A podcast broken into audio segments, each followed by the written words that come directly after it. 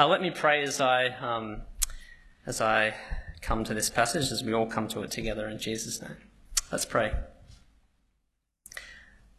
Our Heavenly Father, we uh, thank you that you are a God who speaks to us. Thank you that you've given us your word uh, to reveal uh, your Saviour, uh, our, your Son, our Lord Jesus. Father, I pray that you would give us hearts uh, to hear your word now, uh, to receive it by faith. And Father, may you show us the glory of the Lord Jesus as we look at this passage now. In his name, Amen. Oh, well, sometimes people's devotion to another person uh, shocks us somewhat. I was reading an article recently that introduced me to someone who quite possibly could be one of Queen Elizabeth's biggest devotees. Sheila Clark uh, is a 60 year old home economics teacher in Britain, and she has followed the Queen for over 50 years of her life. She has attended more than 100 royal wedding events in her lifetime. She has taken uh, over 10,000 pictures of the royal family during her travels. She has more than 400 royal mugs, 60 memorabilia plates, countless books dedicated to the monarch on the walls of her little semi attached home. But one of Sheila's greatest moments came when the Queen actually recognised her uh, in one of her public outings. The Queen asked her driver to stop, and she actually had a five to ten minute conversation with Sheila. Sheila says it was surreal. The corgis were barking in the back. She had just taken them for a walk. So, summing up her attitude towards the Queen in this article, Sheila says this I think Her Majesty the Queen is amazing. Well, in our passage tonight, we see uh, an even more impressive devotion that may shock some of us, given to an even greater royal figure. The devotion of Mary is not simply uh, the devotion of a star struck fan. No, it's the deep, passionate, wonderful devotion of a woman and her family to the one who had raised their brother from the dead, Jesus. He is the object of their devotion. And so this passage begins with a picture of wonderful devotion to Jesus.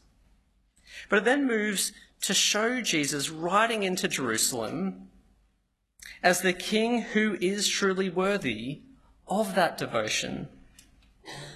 And so, what we have in uh, John chapter 12, verses 1 to 19, is wonderful devotion to a worthy king. And that's how we're going to break up the text tonight. So, keep your Bibles open as we work through it. So, first, wonderful devotion See, this passage begins with a picture of utter thankfulness. See, Jesus had only uh, days ago raised Lazarus from death to life. Uh, Lazarus's two sisters, I imagine, are still shaking with the ecstasy of that moment. Lazarus himself probably can't, stop pinching his arm to make sure he's actually really there. And the whole town of Bethany, I imagine, is rejoicing at what had happened. And we read that a party is thrown in honor of Jesus. And it's from within the context of this party in Bethany that we get a picture of what happens when someone's heart is absolutely captivated by Jesus' life giving love for them. Now, I'm going to suggest that verses 1 to 11 gives us four characteristics of wonderful devotion to Jesus that are worth considering immensely practical, incredibly costly, personally humbling, and socially scandalous. So, first, wonderful devotion to Jesus is shown here to be immensely practical. And we actually see that, first and foremost, not in Mar- Mary's actions, but in Martha's actions. You see, Martha uses her practical gifts of service, cooking, preparing food, out of great love for her Lord. Did you notice that? Look at verses 1 to 2. Uh, six days before the Passover, Jesus came to Bethany, where Lazarus lived, whom Jesus had re- raised from the dead. Here a dinner was given in Jesus' honour. Martha served, while Lazarus was among those reclining at the dinner table with him. Now you can just imagine kind of what's going on every time Martha comes in and out of those kitchen doors with more food and drink in her hands. She's probably thinking, man, my brother is alive, sitting there next to Jesus. I am going to employ all my culinary skills I have to make this the biggest, the most delicious party I can. Because Jesus is worth it. You see, wonderful devotion gets practical. You will use whatever gifts or interests you have for the sake of honouring Christ. Uh, one of our friends is a great example of someone who is immensely practical in her devotion to Jesus. See, one of her gifts is quilting. Not one of mine, one of hers. And for each one of our children, she has made them all a little quilt. And on that quilt is written a Bible verse that she hopes will keep pointing them to Jesus as they snuggle in tight to that quilt and we read it to them. She's currently making one for our uh, youngest daughter, Heidi. And what's the verse she's got? She's put on it? John 11, 25 to 26. I am the resurrection and the life. He who believes in me will live even though he dies, and whoever lives and believes in me will never die. Do you believe this? And she actually left the do you believe this at the end of it. So Heidi would grow up asking herself, Do I believe this? Martha is only mentioned briefly here, but she actually stands as a beautiful example of what it looks like to use whatever practical gifts God has given you in worship of Jesus. But second, wonderful devotion to Jesus is costly. And that's the first thing we learn from Mary's willingness to pour out the contents of that outrageously expensive perfume all over the feet of Jesus. See, let's read that, uh, verse 3, that action. Then Mary took about a pint, which was about half a litre, of pure nard, an expensive perfume. She poured it on Jesus' feet and she wiped his feet with her hair. The and the house was filled with the fragrance of the perfume. Uh, most of us have had that experience of walking through Myer uh, in the perfume section. Uh, we know that sudden sensation of all the smells, the aromas, the sense of various kinds of overpriced perfume. Um, but I imagine being in this room after that much pure nard goes down on Jesus' feet. Just imagine the smell. And you see, Mary's perfume really was the real deal. We're told it's pure nard. It was an exotic uh, form of perfume or oil sourced from India. It was expensive because there wasn't just a little bit of it, there was half a litre of this stuff. Uh, Judas actually tells us in verse 5, doesn't he, that it was worth around a year's wages. Now, I just Googled before uh, how much on average uh, Aussies make in a year. And the answer was $82,000. Now, that just sounds crazy, so I'm going to be a bit conservative and bring it back down to like 60. Just imagine that 60 grand, glug, glug, glug, all over Jesus' feet. See, I think we cringe at the idea of tipping out tens of thousands of dollars worth of perfume. But see, not Mary. See, I bet she wished she had another few bottles to do the same thing over dessert, then again over cuppers later on, and then again just before he goes home. You see, Jesus gave Mary back her brother Jesus is Mary's priceless treasure, not this bottle. And she is happy to give her best in honour of him.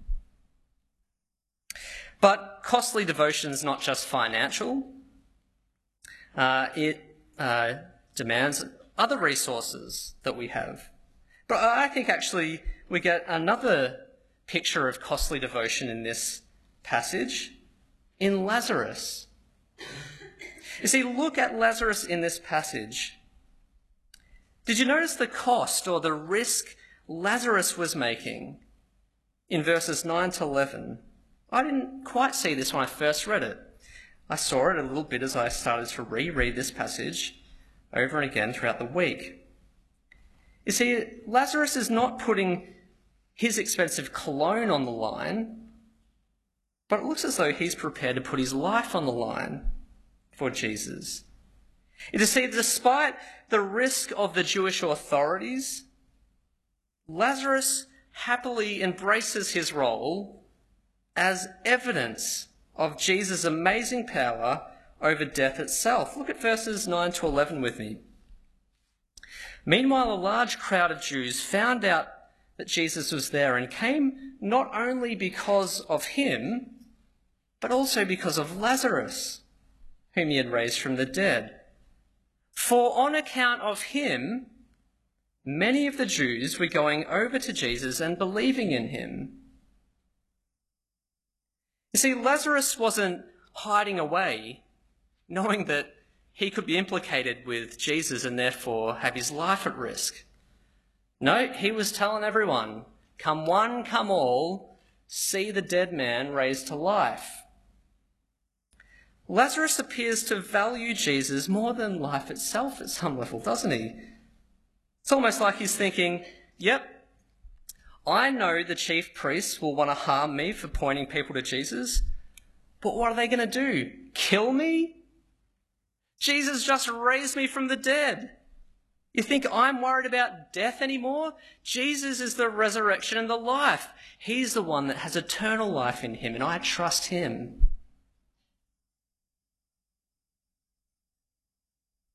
But third, wonderful devotion to Jesus is shown here to be personally humbling.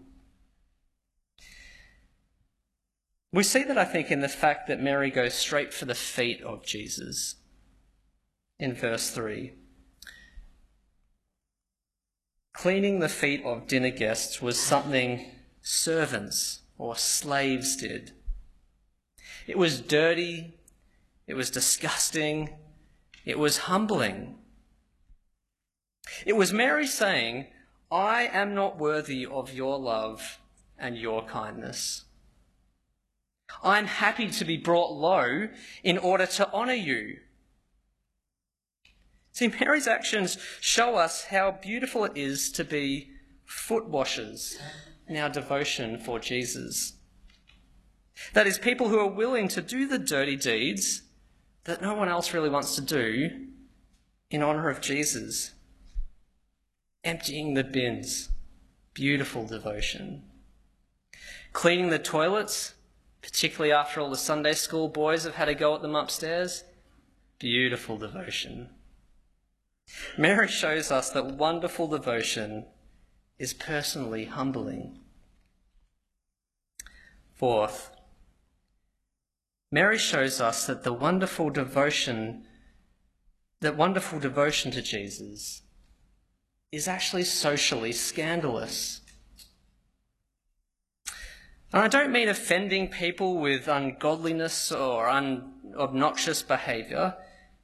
No, I mean it's the attitude that says, I don't mind if I look silly or foolish in the eyes of others for the sake of Christ.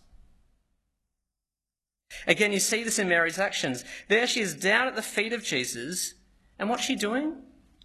She's got her hair all out, wiping the perfume off Jesus' feet with her hair. Now, that kind of may not, I mean, look, it's going to seem weird in whatever context, culture, I think, but we might not fully understand just how scandalous it was in her culture. You see, Jewish women never unbound their hair in public, as it would have been a sign of loose morals.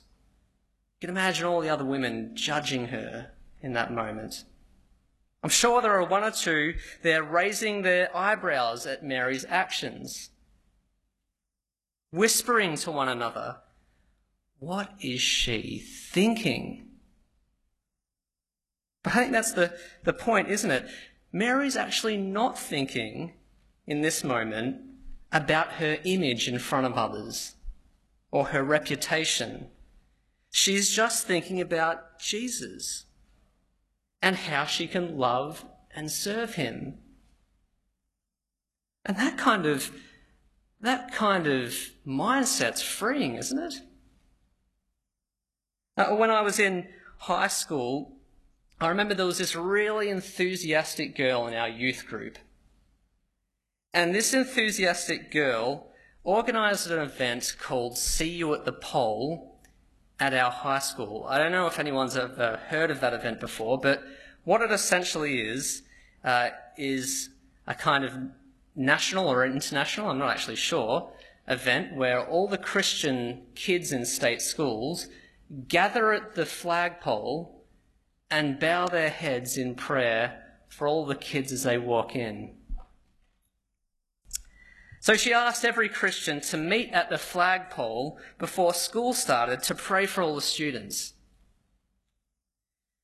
Well, I went because I felt obligated to go, but I hated every minute of that.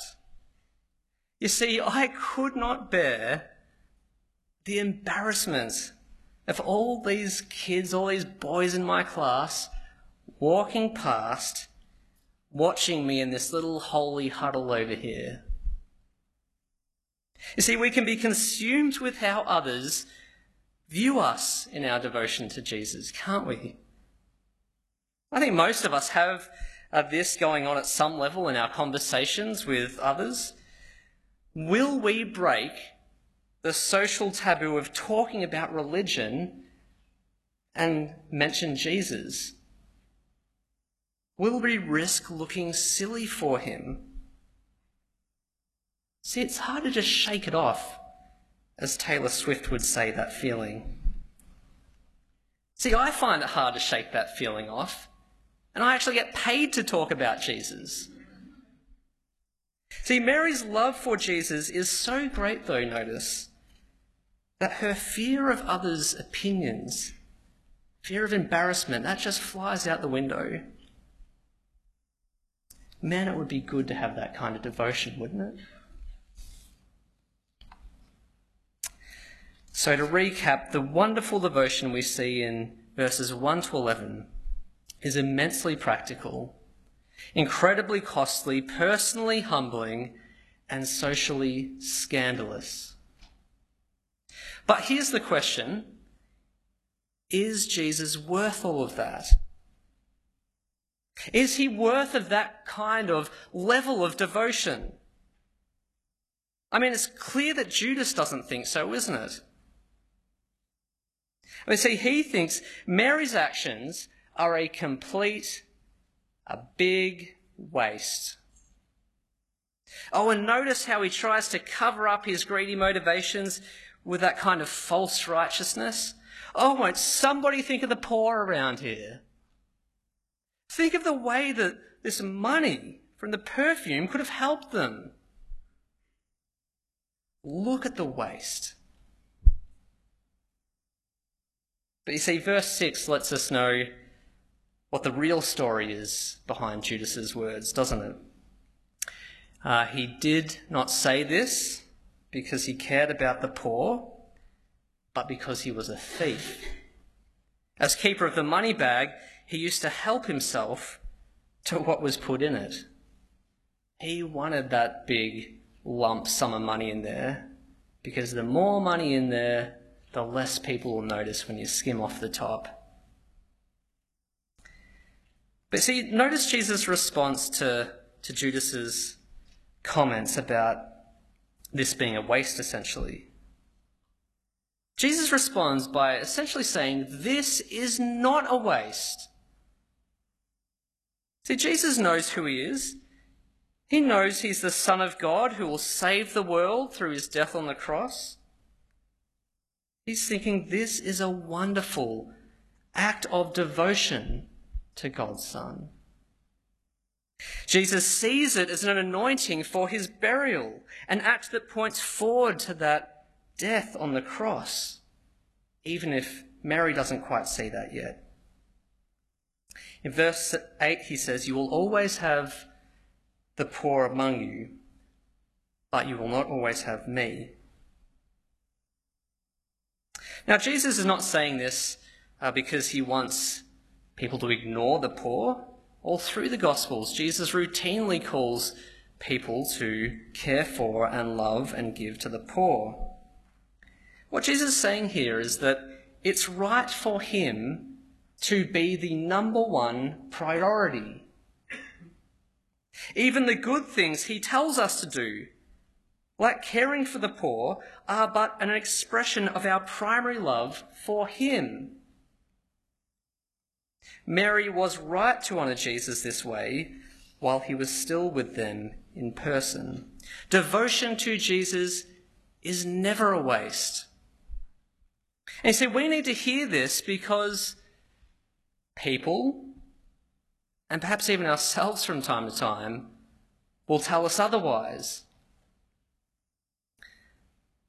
I remember a former work colleague saying to me over lunch one day, we would occasionally talk about uh, Christianity. She was more of the atheist, agnostic bent. But over lunch one day, she just said, Chris, just imagine how bad you're going to feel when you die and then you realize there's nothing on the other side. So, how do you think you're going to feel knowing your whole life has been a waste? Now, she didn't say this to belittle me. She said it out of concern as a friend. You see, in her eyes, the weird Christian life I was living, the church going, the Bible studies, my, my general devotion and faith in Jesus as a whole, in her eyes, that was just a depressing waste of a life. But you see, that's why it's so good that we are given the next picture of Jesus in this passage. Jesus riding into Jerusalem. Because you see, in this next picture, we see the answer coming to us loud and clear. Jesus is worth it. He is the worthy king, worth that devotion. So let's look at that next section. Worthy King. Now, there are two things this frenzy scene tells us about Jesus that reminds us that he really is the worthy king who deserves that kind of devotion we just read about. First is from the crowd who sees him and rightly refers to him as the king, victorious king coming to save. Second is from the prophecy we are given from Zechariah, who sees him as the humble king coming to die. So, firstly, victorious king coming to save. Uh, the vast numbers of people who had gathered in Jerusalem for Passover are actually now gather at the city limits of Jerusalem, together proclaiming Jesus as a victorious king coming to save his people. Uh, they're waving palm branches, you might notice, which was a, a gesture commonly used uh, to convey the celebration of victorious kings. What are they crying? Hosanna. We just sang a song with Hosanna in it. They cry, Hosanna, which is the Hebrew reading of Psalm uh, 118, verse 25, and it just simply means, Give salvation now. So look at verse 13. They took palm branches and went out to meet him, shouting, Hosanna! Blessed is he who comes in the name of the Lord. Blessed is the King of Israel. Victorious King coming to save. And see, what a victorious King Jesus is. Although the people are shouting praises to Jesus as he comes into Jerusalem here, I actually still don't think they fully appreciate just what sort of king he is, what sort of salvation he's bringing. See, I suspect that they're still thinking Jesus is the king, powerful king, they've seen him do miracles, but, but the king who will conquer their Roman overlords, who will give them freedom in this world from their oppressors. But you see, we've been seeing all through John's gospel, haven't we, that Jesus is much more than that. Jesus conquers sin, humanity's greatest oppressor. Jesus conquers death, our greatest enemy. You see, he didn't just come to give us a few good years of freedom in this life. He came to give us eternal life with God in his wonderful heavenly kingdom. And though the people rightly call Jesus the King of Israel, he is. What we see is that he's actually even more than that in some ways. He came not just to be the great King of the Jews, but of the whole world. Uh, notice that the Pharisees, in their frustration at the end of this passage, unintentionally make that point. Did you notice what they say in verse 19? Say that they are frustrated that so many people are coming and believing in Jesus. That they say, see, this is getting us nowhere. Look at how the whole world has gone after him. Jesus is worthy of our wonderful devotion because he is the victorious King who brings salvation to the world. But second, Jesus shows us here that he is the humble king coming to die for his people. Uh, most of us like leaders who are humble, I imagine.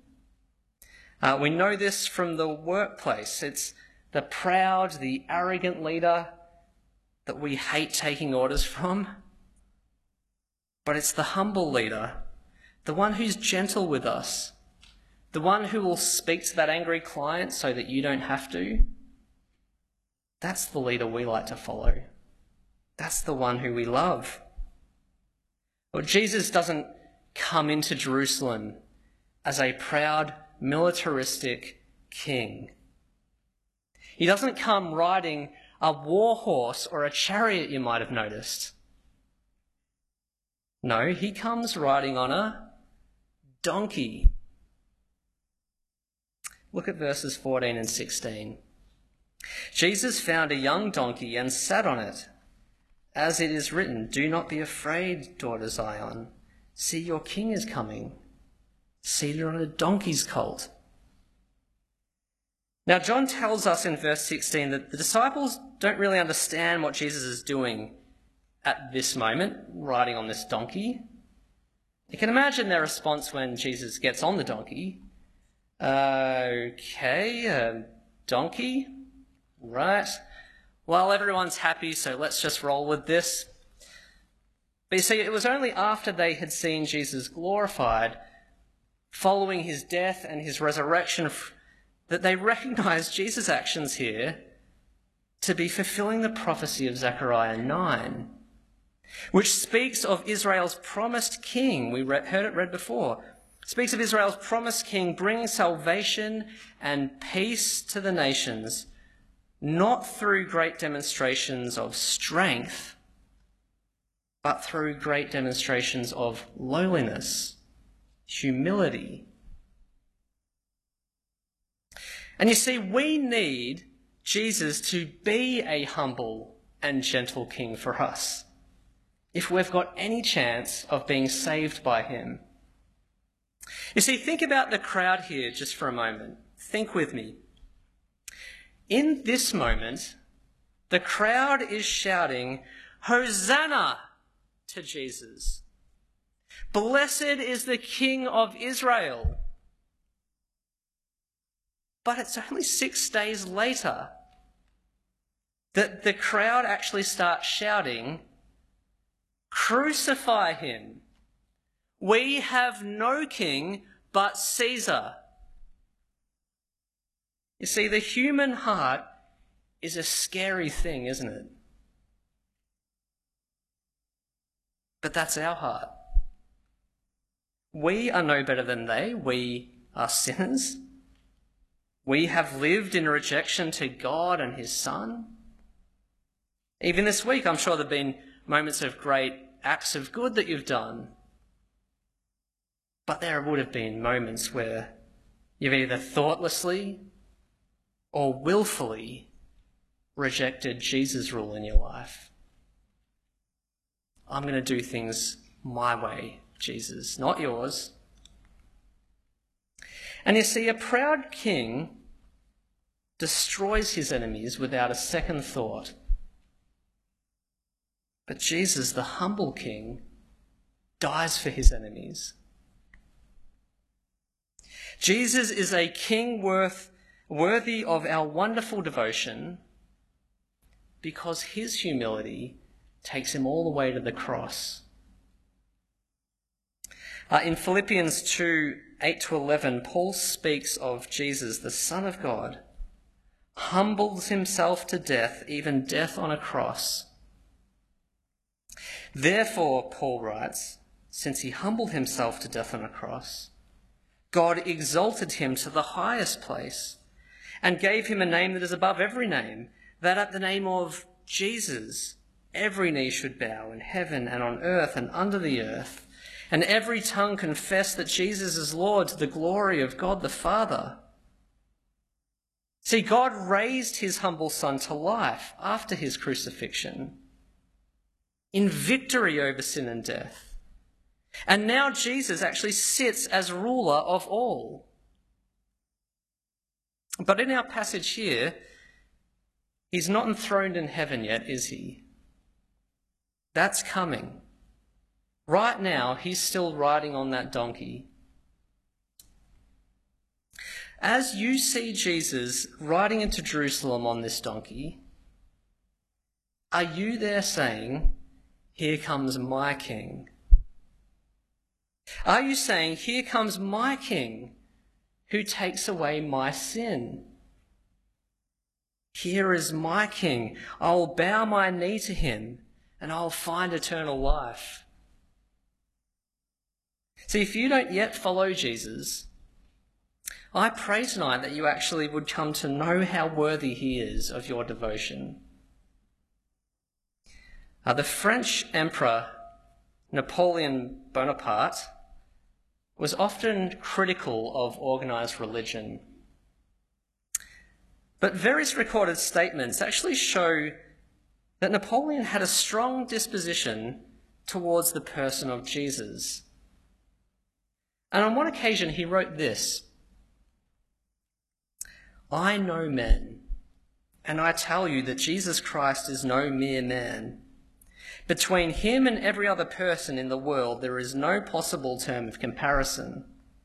Alexander, Caesar, Charlemagne, and myself founded empires. But what foundation did we rest the creations of our genius? Upon force. Jesus Christ founded an empire upon love. And at this hour, millions of men would die for him. I think that's quite a profound statement. Jesus' love for sinners leads him to die for sinners forgiving their sins, renewing their hearts, bringing them in to an eternal kingdom that will never pass away. Millions throughout history have done what Mary did and have thrown themselves at the feet of that king. Have you?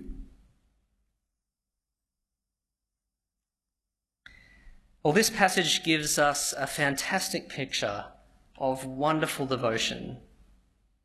It gives us a fantastic picture of Jesus, our King, who is worthy of that devotion. He's God's King, come to save. God's King, come to die. But how does it affect us in our lives today? What are we to do with all of that?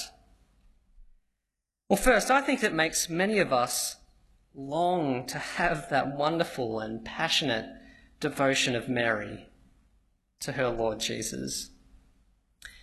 See, if you're anything like me, you will look at a passage like this and an action like Mary's that's so costly and humbling and socially scandalous and and you'll just think, man, I wish I had that. Wish I could be marked by such devotion to my Lord. Now, perhaps you're here tonight and you're someone whose life is marked by passionate and wonderful devotion to Jesus. Well, if that's you, praise God. Keep going, brother or sister. But I suspect that for many, we may get discouraged as we look at this by the lack of devotion it kind of brings up in our own lives. I wish I could be more humble. I wish I could give more of my time and resources for Jesus. I wish I was more willing to break those social taboos and just freely speak about Jesus with people. I mean, I certainly feel this. So, what do we do? How can we actually grow in our worship and our devotion to Jesus? Now, I'll be honest, my first reaction to this passage as I've been thinking about it throughout the week, thinking about its implication on my own heart, I'll be honest, the first reaction I had was to think, well, maybe this is just asking me to do what Mary and Martha do. Maybe that's what I'm being called to do here. I just need to be more devoted. I just need to do more. So what did I do? Well, I, I bailed up Ruth for a conversation. I said, look, uh, maybe we should actually sit down next week, day off on Monday, and just reassess our financial giving. Maybe actually we could give more. I mean, Mary showed costly devotion. I should show costly devotion. And maybe you're the same. Maybe you're sitting there thinking, Mary showed humble devotion. I should do something humbling. Mary broke social taboo, taboos out of love for Jesus. I have to go break social taboos now. But see, the more I've thought about this passage, the more I've thought that the application is not first and foremost do what Mary did, but know who Mary knew.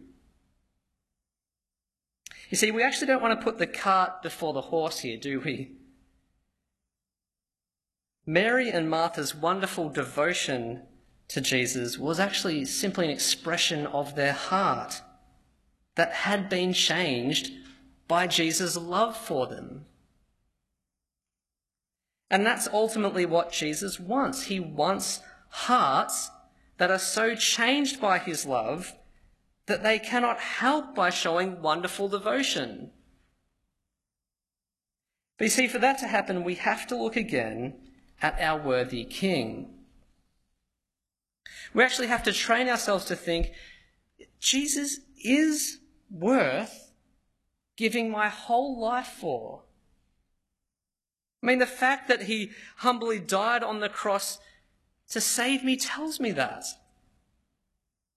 You see, the cross tells us that Jesus is far more devoted to us than we ever could be to him. The cross actually gives us reason to love Jesus more than anything in this world. It's as we see the greatness of Jesus' service for us at the cross that our hearts will actually long to show practical, practical uh, service and devotion to Him. It's as we see the incredible cost of God's Son giving up his place in heaven and his life on earth for us that our hearts will long to show costly devotion. It's as we see the way he was humbled, stripped naked, beaten, spat on, laughed at, hanging up there on a cross for us. That our hearts will long to show humble devotion for his sake. It's as we see the way people turned their face from him, from the shame and the scandal of the Messiah hanging on a cross, that we will long to show devotion that actually scandalizes others. Now, Ruth and I still are probably going to reassess our giving. But now I'm not just going into that thinking, I just got to give more, I got to do more. See, thinking upon the cross makes sure that I go into that discussion with a heart now that is shaped by the great cost Jesus paid for my salvation. If we are wanting the wonderful devotion that we see in this passage, then we must immerse ourselves in our worthy King. And maybe for you that means uh, that you just take some time over this Easter period, the next few weeks, just to read through the crucifixion resurrection narratives of the Gospels. Maybe you could just make that your Bible reading over the next little while. Read them carefully, take it all in, and keep thinking as you read it, He did this for me. And as you read, pray. Pray that God might help you to know Jesus' salvation and his humble love for you more and more. Because heart transformation is a supernatural business. We actually need to ask for God's help in that work. I'll just in conclusion, we, we've read tonight about a meal in which Mary took the opportunity to pour out her thanks to the Lord Jesus. Well, you too, uh, after the next song, are going to be coming to a meal in the Lord's Supper, where you have the opportunity to pour out your heart in thanks to the Lord Jesus. Now, take a note out of Mary's book and don't waste this opportunity as you partake in the supper. Look at the bread and remember Jesus' body given for you. Look at the grape juice and remember his blood poured out for you.